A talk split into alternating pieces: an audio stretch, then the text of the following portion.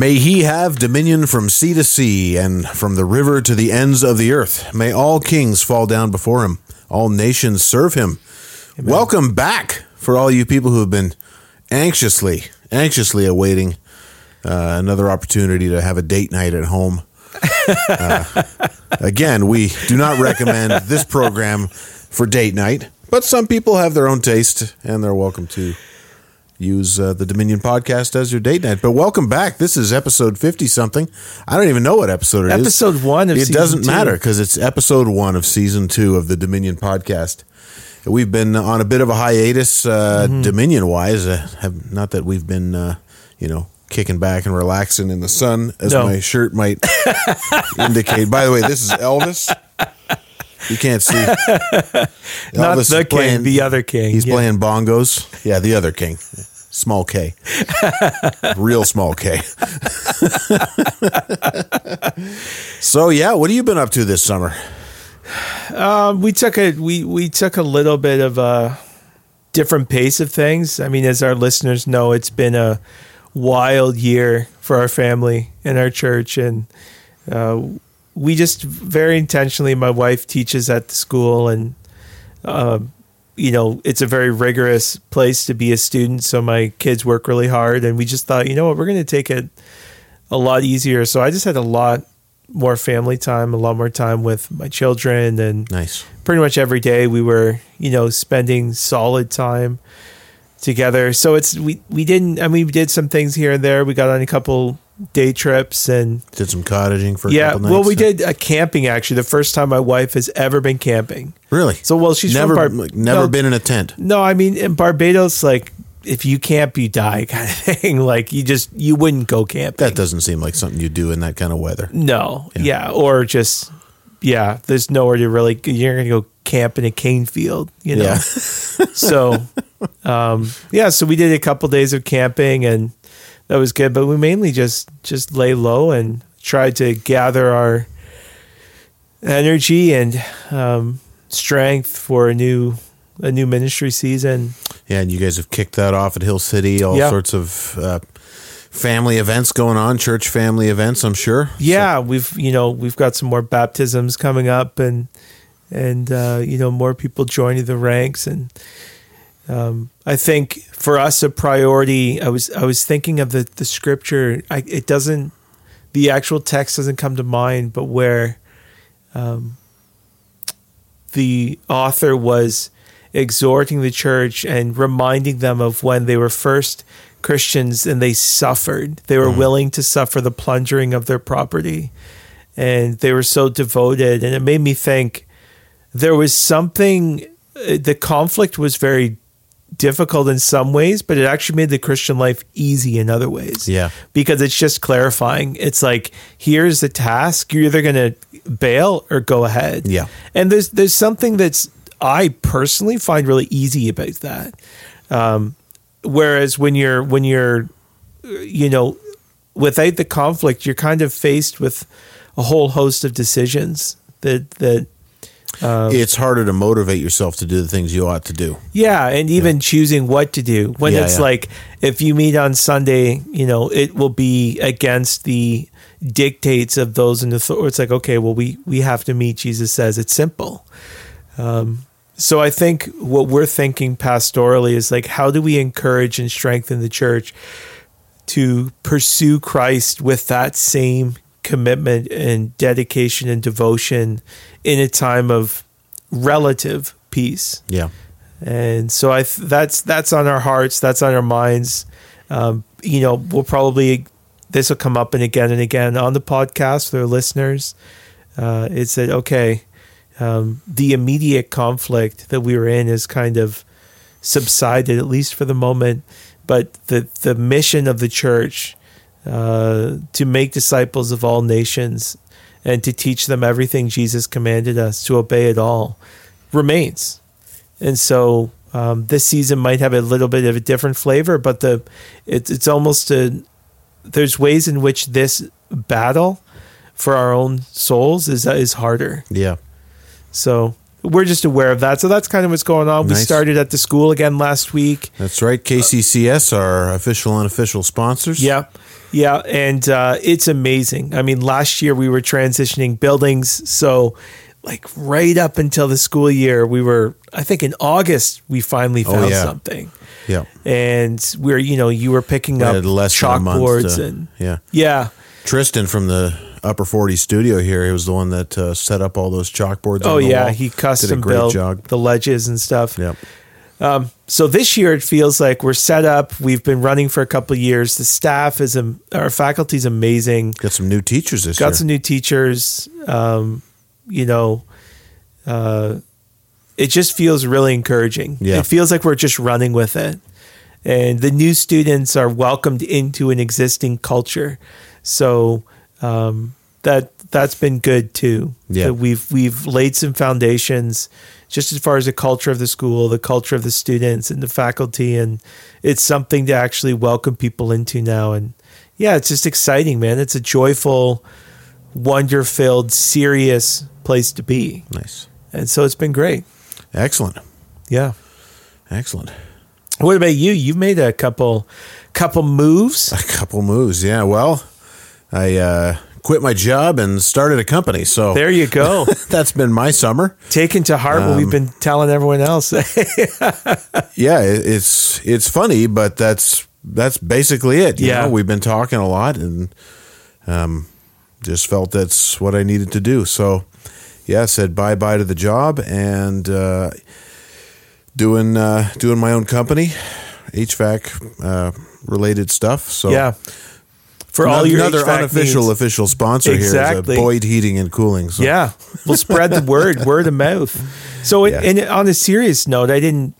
I was hoping we would do a little plug for you, but um, you are really like this. Wasn't uh, starting your own business is a risky thing.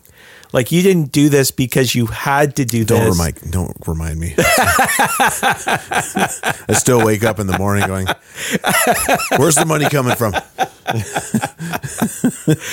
but it's Yes. it's it's good to remind people that it's it's um you did this on principle and uh a lot of like a lot of good things in life uh striking out on your own seeking to take dominion as far as you're providing um and building in in your vocation there's always risk involved with that. And you decided to take that. And uh yeah, that's great. We wish you all the success and I mean Tristan's got a couple spare rooms here. Things That's right. Things if things don't work out. I know this next week you've been sleeping in the studio. Yeah, haven't shaved in a month. You know. Wearing the same shirt.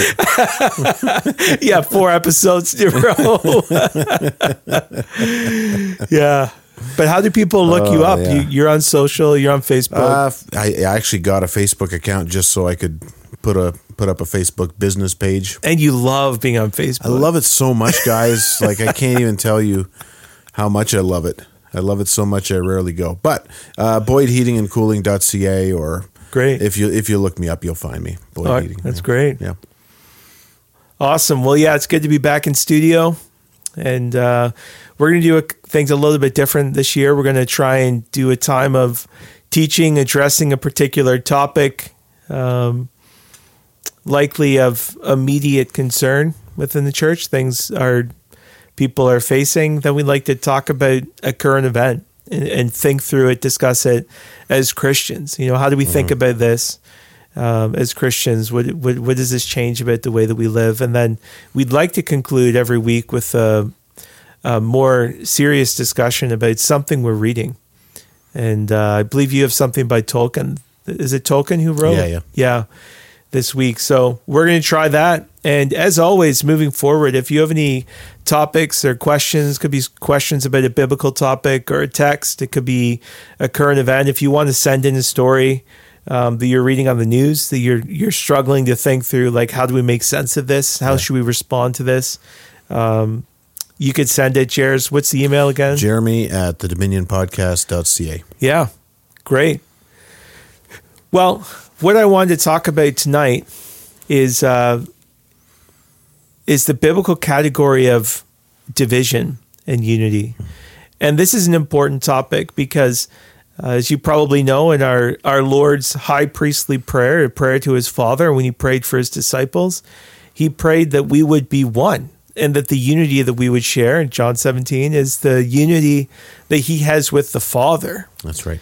And uh, unity is a massive deal. In a sense, the unity that Christians share with one another uh, is a reflection that we do know the triune God, that we do know the Son who shares um, fellowship with and is unified with the Father and by the Spirit. And it's not something that we ought to take lightly. Mm-hmm.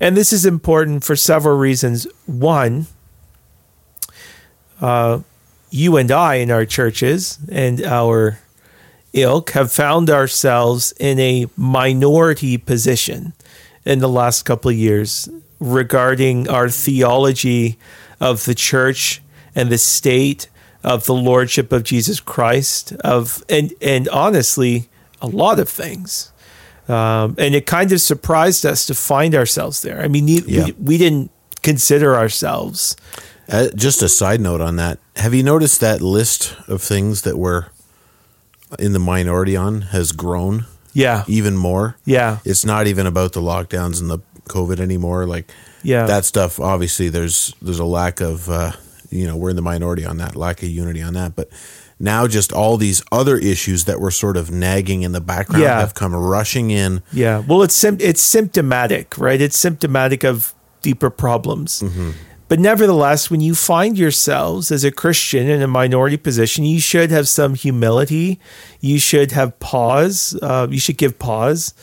And you should think, okay, if I'm going to be dissenting from other professing believers in this matter, um, I ought to do so with sober mindedness. Mm-hmm. And I know for me personally, I mean, this was one of the main deterrents from taking a different course of action initially was just um, the men that I looked up to who are older than me, who had been in ministry longer, uh, who I respected, just were take were unified in their approach, fairly unified, and I, I don't re- I don't regret taking that seriously. I mean, I think Christians should take that seriously.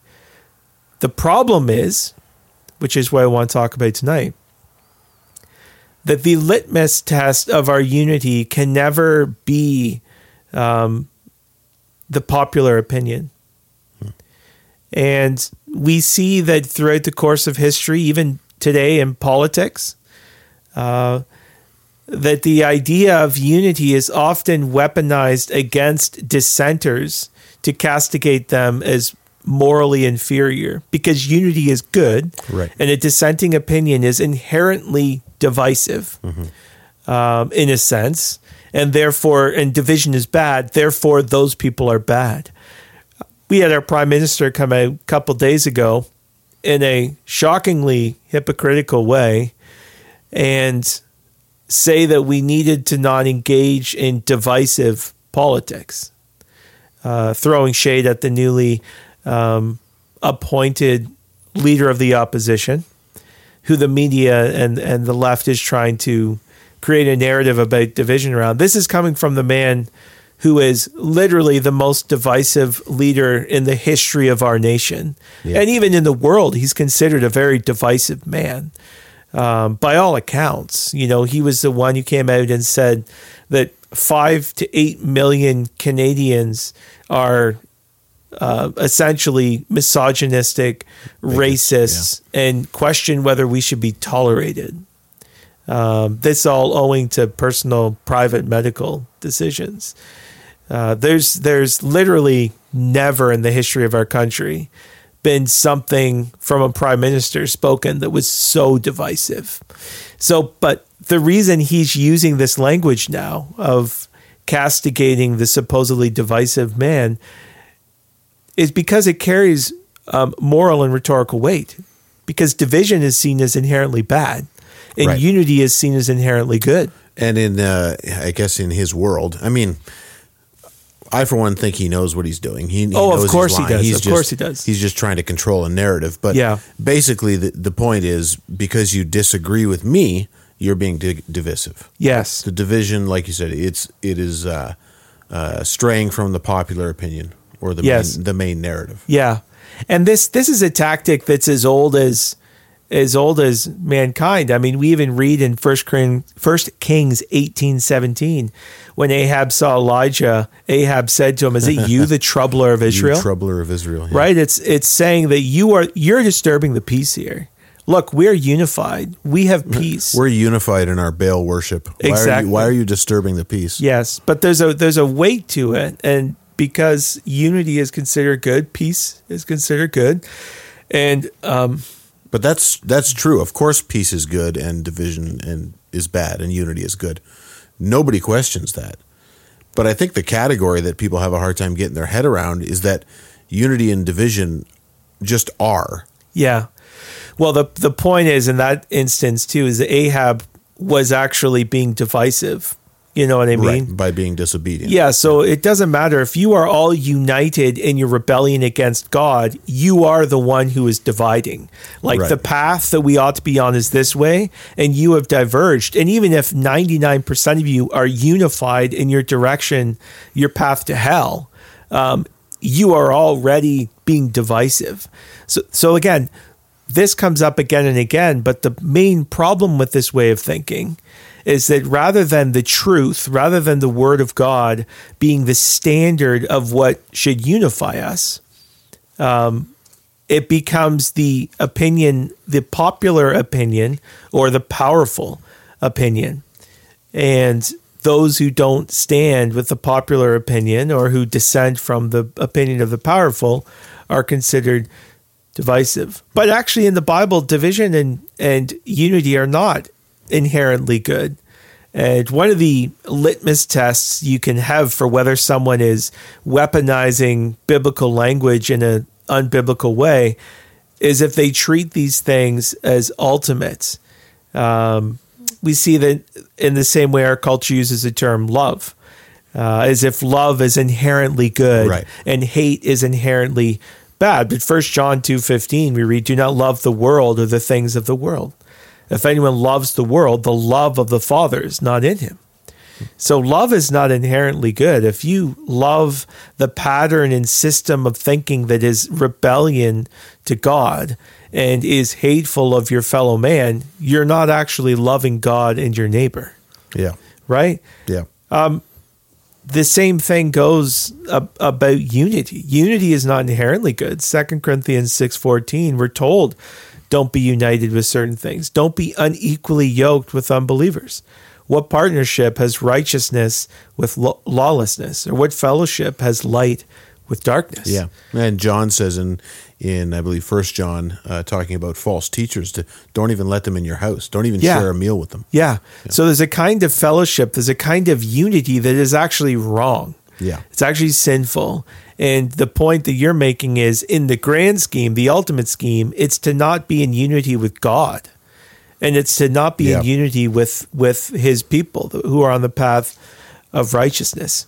This is why I think it makes sense that Jesus said in one hand, he came to bring peace in Ephesians 2 to reconcile to make peace by his blood reconciling sinful humanity to God and to each other but on the other hand he says in Luke 12:51 don't think I've come to bring peace on the earth no I tell you hmm. rather I came to bring division Yeah, it's like well what is that I thought you're the prince of peace it's like Yeah. well yes but when I bring peace um, it's on his terms. it's on his terms.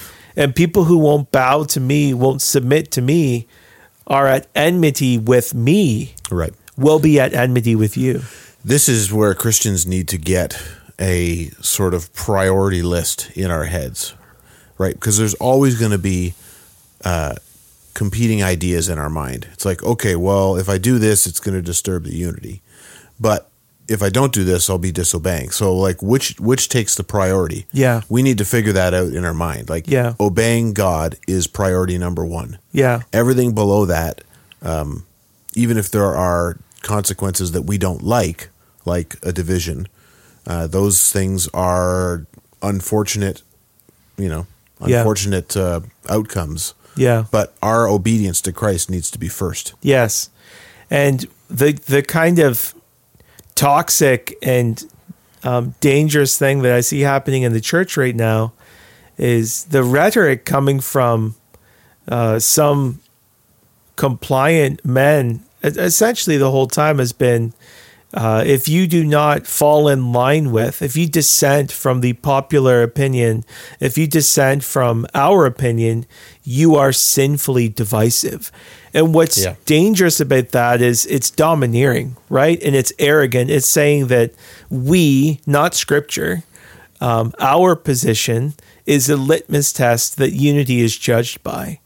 And um, I I've heard about church members even just recently who were accused of being divisive because they wanted to obey God rather than men, and um, this over issues that weren't even required by law. Yeah. So the pastors were implementing these restrictions on people, um, forcing them to do things that even the law allowed exemptions for binding their conscience and then telling them that they were divisive if they didn't fall in line. Yeah. Well, that's just that's just rank authoritarianism.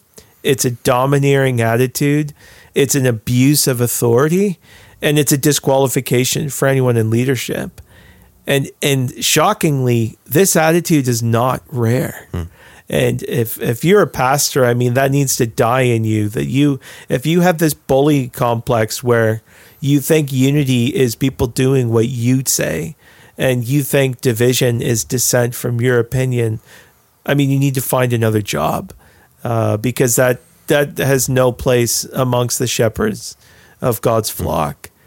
Um, and so Christians need to be able to spot this kind of thing. When unity and division is being discussed without categories from Scripture, um, there's something unhealthy Yeah. going on. I don't know if you're planning on going here, but um, church discipline Yeah, is essentially, you know, Christ mandated division. yeah. It's it's a division that Jesus explicitly commands Yes. his church to to But that's a great example because Matthew 18, Jesus says, you know, after a process of pursuit, pursuit you see someone in sin, Yeah. you pursue them individually, then with a brother, then to the church, you treat them as a sinner, a tax collector. This is proving the point that we're making that you are not actually the one dividing. You're the one recognizing the division. Yeah. Do you see what I mean? Yeah, It's if you there saying is a division. Uh, this is this is kind of what I was getting at earlier. That we have to recognize that they're they're just a thing. yes. Um, when Christ prayed for the unity of His church, I believe that the Father said yes to that Yeah. to that prayer request, Yeah. and we are united. That's Yes. just that's the nature of it. And anybody who's met uh, a complete stranger and found out they're a, a faithful believer, like that immediate brotherhood and sisterhood we feel, Mm-hmm. that's that unity. It exists, right? And so does the division, is what you just said, right? Yeah. Yeah. And the division, church discipline is saying that by virtue of your unrepentance and your commitment to your sin, you have divided yourself. We are no longer going to, by virtue of keeping our stamp of approval on your membership, pretend that we're unified because we're to be unified in the truth, right? And God's word is truth. And Yeah. we can't share in the unity of the Father and the Son and Yes. be walking in darkness. And this, I mean, this is the idea of holiness. It's, Yeah. it's a set apartness. Yeah. and um, allowing you know the leaven of sin to come in makes the whole lump unholy in a sense. Right? Yeah. like that sin spreads through, Yeah. uh, and we're supposed to guard that holiness. Yeah. in our own lives and in the in the in the body. And I think this is why Paul can say in 1 Corinthians 11, 18, when you come together as a church, I hear there are divisions among you. And I believe it in part, for there must be factions among you in order that those who are genuine among you may be recognized. Yeah. He's like, look, if there, if there are if there is a mixture of believers and unbelievers in this unified group, if there's no divisions, then that means you're probably none of you are believers. But if there's actually sin and false teaching and darkness uh, in this group, then if there are born again Christians, there will be division. Yeah. Because the light does not have fellowship with the darkness, and righteousness and unrighteousness don't mix. It's like oil and water. Yeah. So Paul's saying very practically, um, on one level, yes, we need to pursue unity, and in Christ we are unified.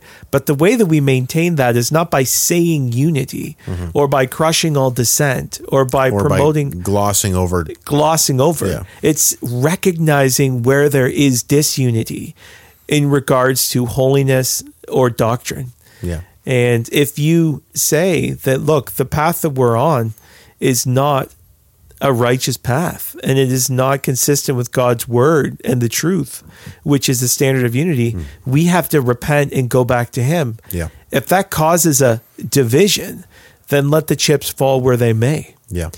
And, And we're called to hold professing believers to a higher standard.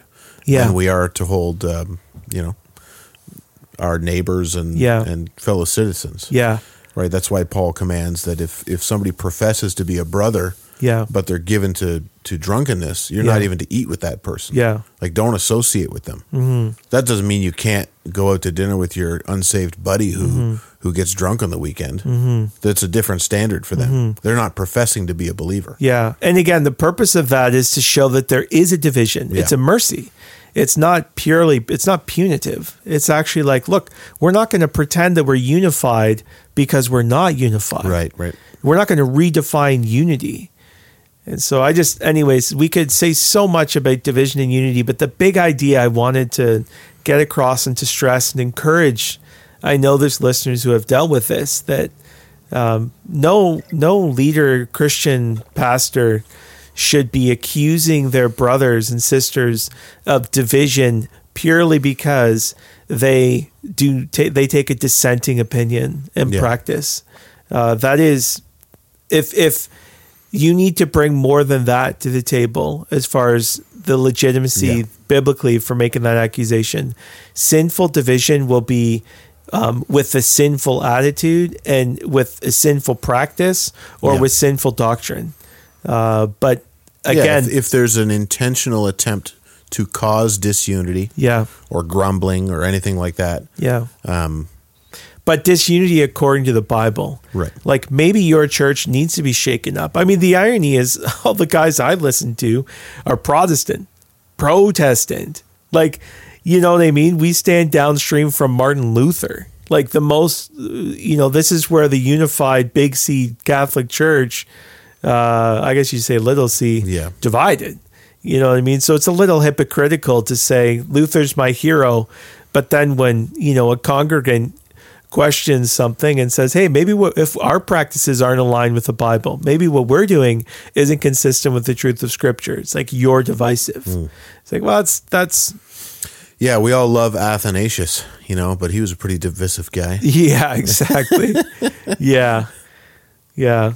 So I would and I would encourage Christians who are in this position. I mean, take heart. Um, this has been the experience of faithful Christians throughout church history, and certainly in the Bible. Even Paul, Paul was an outsider. He, he wrote the Galatians, having you know, I was once your father, having been your father, am I now your enemy? And He had people basically trailing after him, going to all the places he went to, saying he was a false apostle, and Yeah. and he was encouraging, uh, you know, fleshly, uh, fleshly living because he was promoting grace and all that. Yeah. he had, he had people constantly uh, mischaracterizing him and Yeah. and slandering him and saying, oh, you know, he's he's uh, you know not a good orator or whatever Yes. it happened to be, you know. Yeah. Yeah. So this is the path of you need to think hard if you if you are dissenting uh, from other brothers and sisters or professing Christians, you should take it seriously. You should give a lot of thought and prayer um, to what you're thinking and what you're doing. Uh, but at the end of the day, if you are con- convinced and your conscience is convinced by Scripture, um, you need to obey Jesus and you need to follow Him and Yeah. uh, you will face accusations of sin by authoritarian, domineering men. Um, but you know, ultimately, you answer to the Lord. So keep that in mind. That's right. Well, thanks for bringing that. That's uh, very apropos. Apropos. Apropos. So why don't we transition to current events? Sure. So How about those Jays? how about those Jays? Actually, I was thinking about talking something a little bit more important than that. And I don't know anything about the Jays, so Do you do you read the news?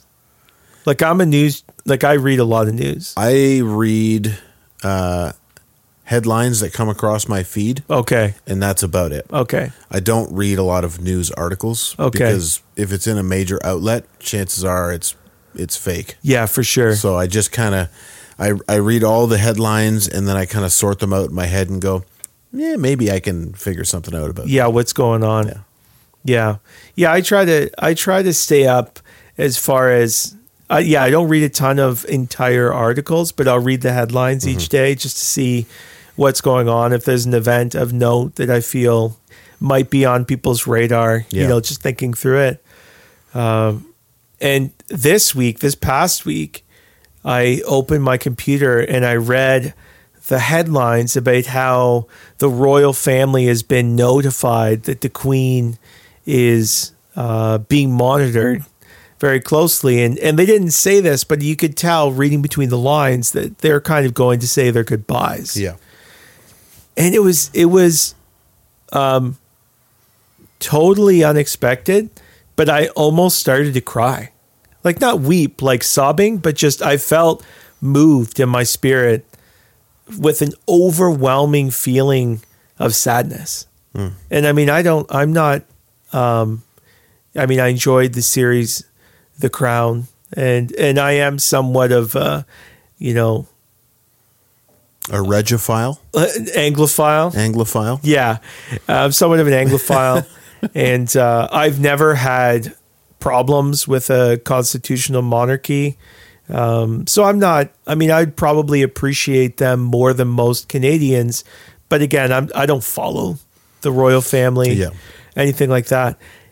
And and I think why I was moved is for a similar way that I was moved by the passing of my dad, and I still think about it is when my dad died, something it felt like something about the world changed. Yeah.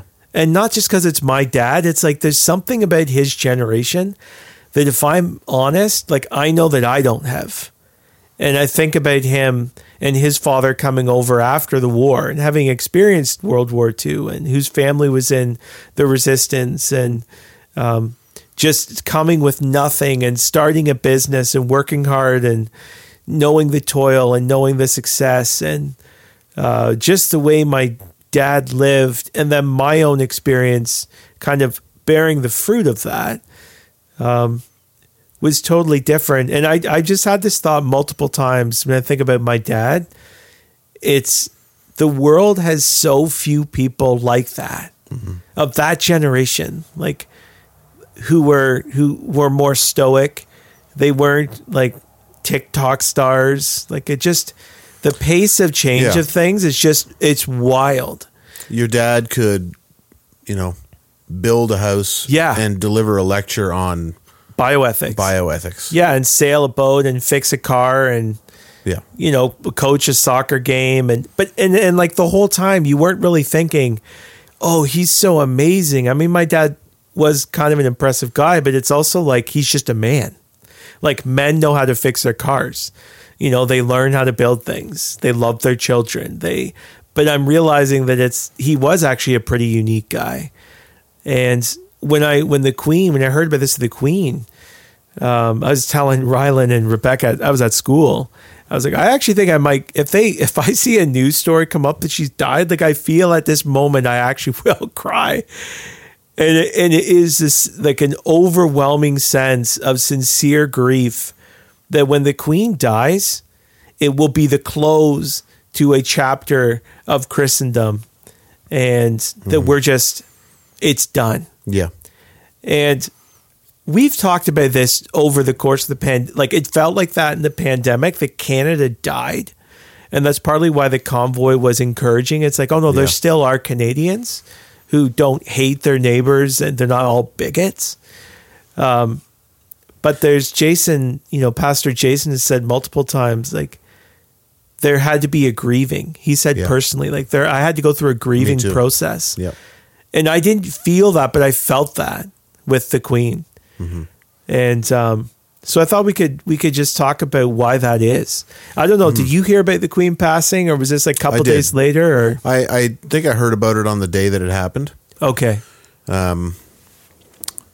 Yeah, I can't say that I was particularly moved by her passing. I I always considered her to be a decent, upright uh, statesperson. yes, So I think it's it's you know she's always a class act. Yeah. It's, it's sad to see uh, to see that go away yeah, because there's going to be a vacuum now that's going to be filled with oh, Charles. Like, I mean, Yeah. come on. Um, but uh, as we were talking about it, uh, I had been. It's funny. I'd been watching over the last couple of weeks a number of history documentaries on England okay, and some of the major points in their history that I had n- no understanding of yes, and it really helped put things in a little more perspective. And so, uh, I mean, if you think, how long did she reign for? Seven. seventy years. So when she when she began reigning, Britain was a completely different place. Oh yeah, It was already in the, sort of the death throes of uh, the Christian, like the Christian world was already dying. Yes. when she uh, began her reign. I was going to say took office, but that, but when she passed away, like it's gone yes, that that remnant of Christianity in England is, you know, relegated to maybe some some cathedrals here and there that still have believing bishops in them. Uh, but the the underlying Christian worldview is non-existent. yeah, So that that kind of gave me that feeling that you're talking about about a mourning, a seeing seeing a, a seeing a country pass away and, Yes. and change into something else. yes, And I mean, the other thing, this is a little bit of a change of pace, but the other thing that struck me about is for three or four days, I kept wondering, like, why am I seeing this on on like all these accounts on Twitter that would normally not like the monarchy, but they're they're praising the Queen and they're saying, oh, we and and Charles is coming now. They're, they're praising the monarchy. And uh, my only thought was the only reason they're happy about this is because now they know Charles is is in place and he's their guy, right? Yeah, I he's a think- statist, he's a globalist, he's all these things, right? That they want.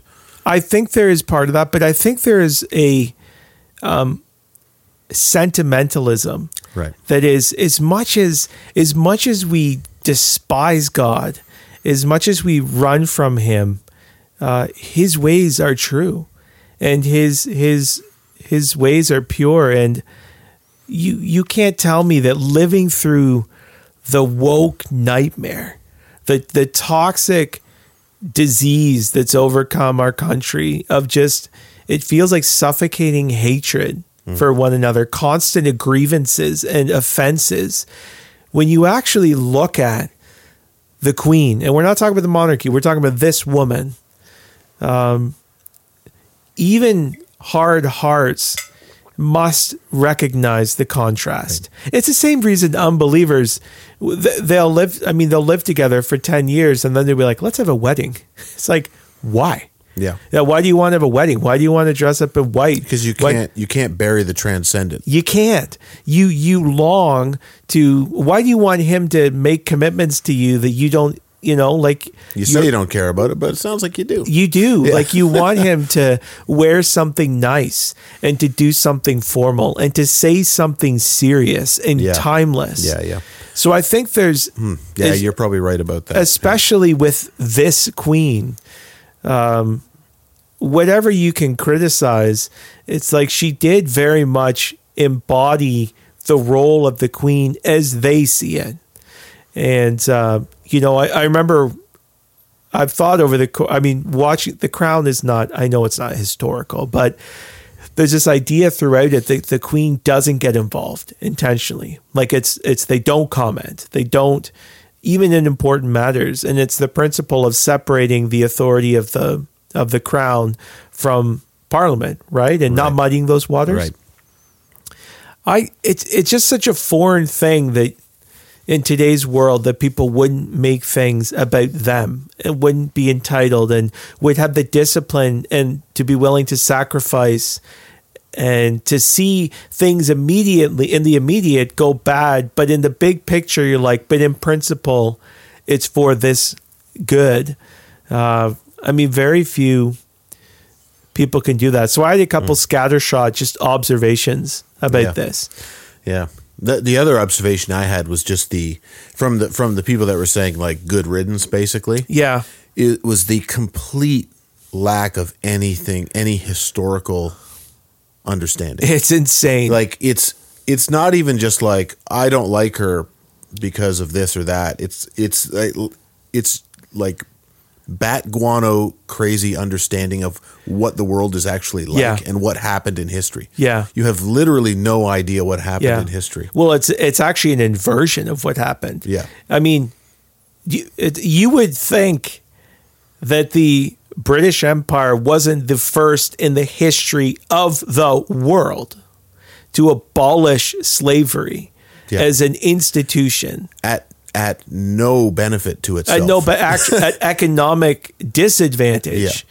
Um, they didn't get cheaper goods because of it. They paid yeah. more because of it. They abolished the slave trade before individual nations even abolished slavery. Yes. So they were fighting against basically the entire world who were still trying to buy and sell slaves. Yes, which they, everyone did. Which everyone did.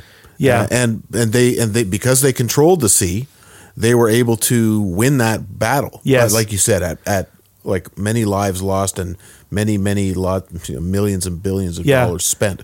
Yeah. And then like, yeah, don't, well, we're not like they had slaves and like everyone else. I mean, mm. today in the world, they estimate there's 30 million slaves. Yeah. Still, there are slaves in Peterborough. Yeah. But they like everyone everywhere had slaves. And the popular opinion is that only white British people had slaves or only America did. It's actually just absurd. Yeah. It's like everyone did, and only um, Christians, only Christians, only Christians said and worked towards and were willing to sacrifice um, so that that was no longer a thing. Mm-hmm. And so, yeah, you see the the progressives come out um, just saying awful things, you know, wishing she she dies a slow death. Blood is on her hands. It's like if blood was on her hands, then you wouldn't be allowed to say that. But that's just not true. Yeah. Um, the other thing that's curious to me when people attack the monarchy is uh, a constitutional monarchy certainly has problems, but the only way that Christians should talk about human government this side of Jesus returning is with the acknowledgement that they are all imperfect. Mm-hmm. Like there's no such thing as a perfect form of government, and we've we we should probably get Joe on here sometime to talk about this, um, Doctor Doctor Joe Boot, but the conversation, you know, maybe you think about the French Revolution, about the reign of man, yeah. right? And the sovereignty of man and the individual uh, when you reject the transcendent, right, um, then you adopt a view that this that salvation can come through us and our efforts. Mm-hmm. You have a Tower of Babel. And essentially, whatever utopian end we're pursuing, that your assumption is if we organize correctly, there's a way that we can organize, there's things that we can do to attain that. Mm-hmm. But that's just a, an arrogant, vain um, view of things and it's Babel all over again. It totally right? is Babel. It's, so the way that Christians need to have this conversation is we think through how should we be ordering. We should all begin with anything we do will be problematic. Right. Right. This is what's that old saying like. Uh, liberals want so, want solutions, conservatives want compromise.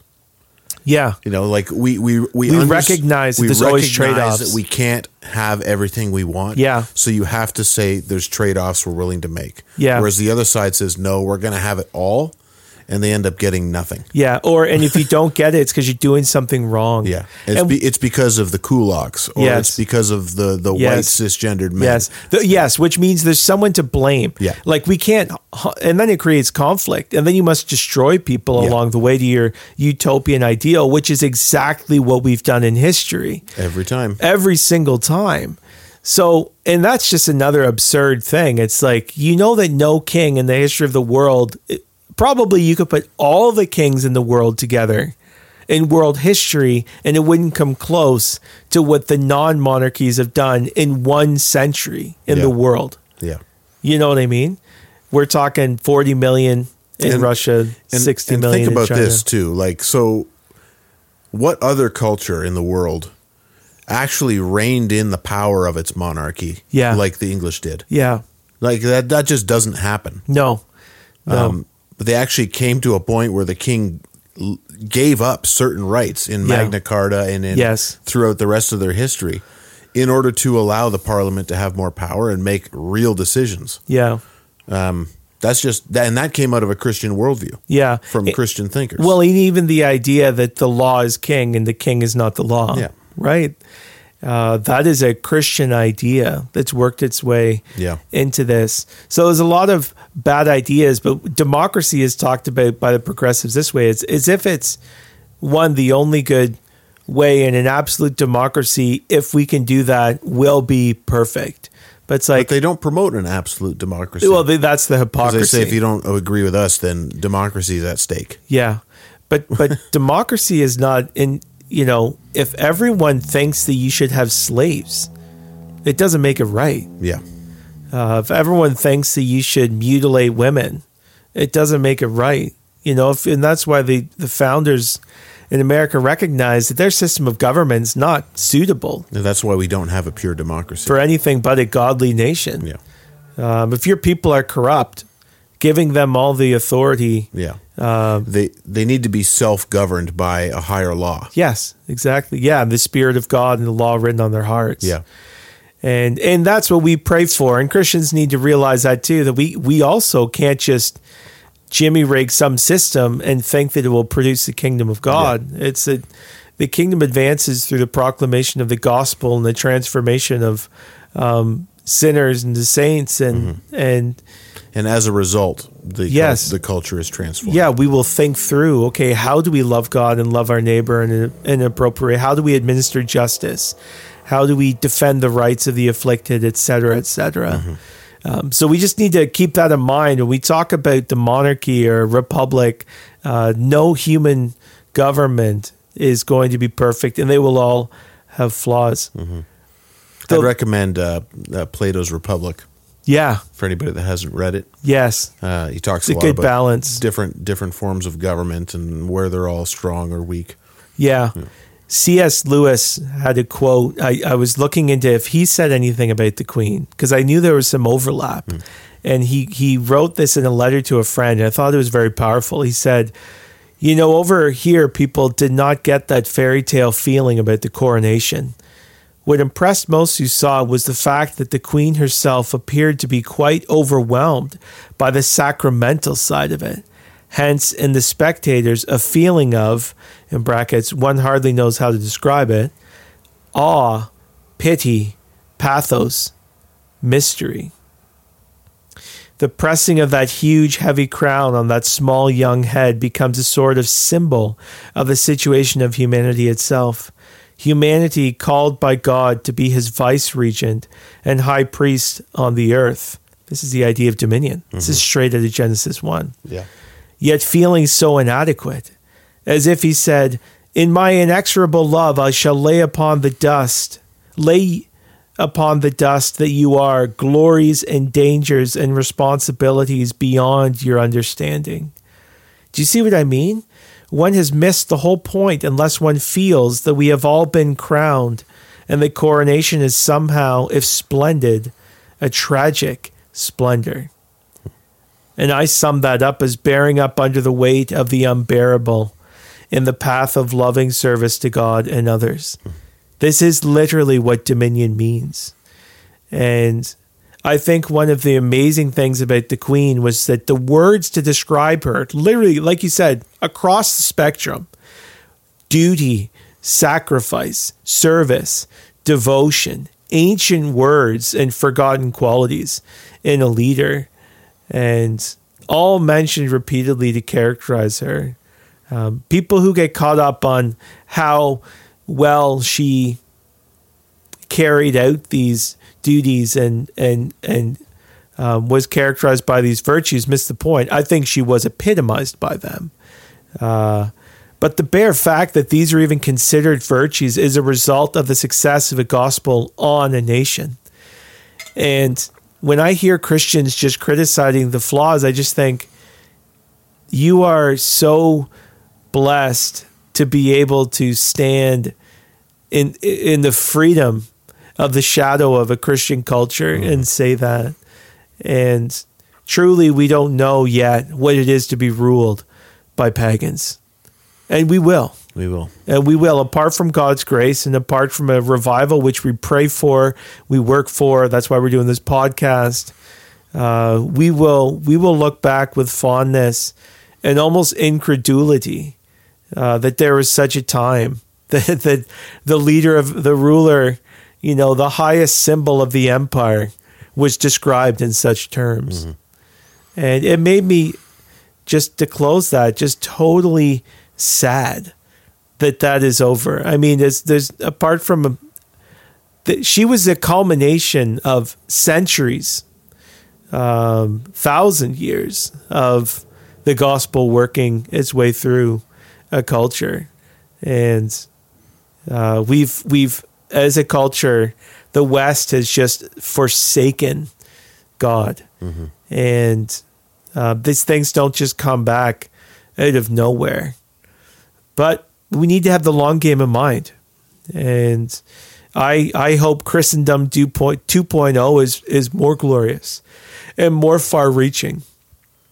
Uh, I mean, what if we were to see China um, yeah. ruled in righteousness? What if what if these vows these this was a queen's coronation oath in 1953?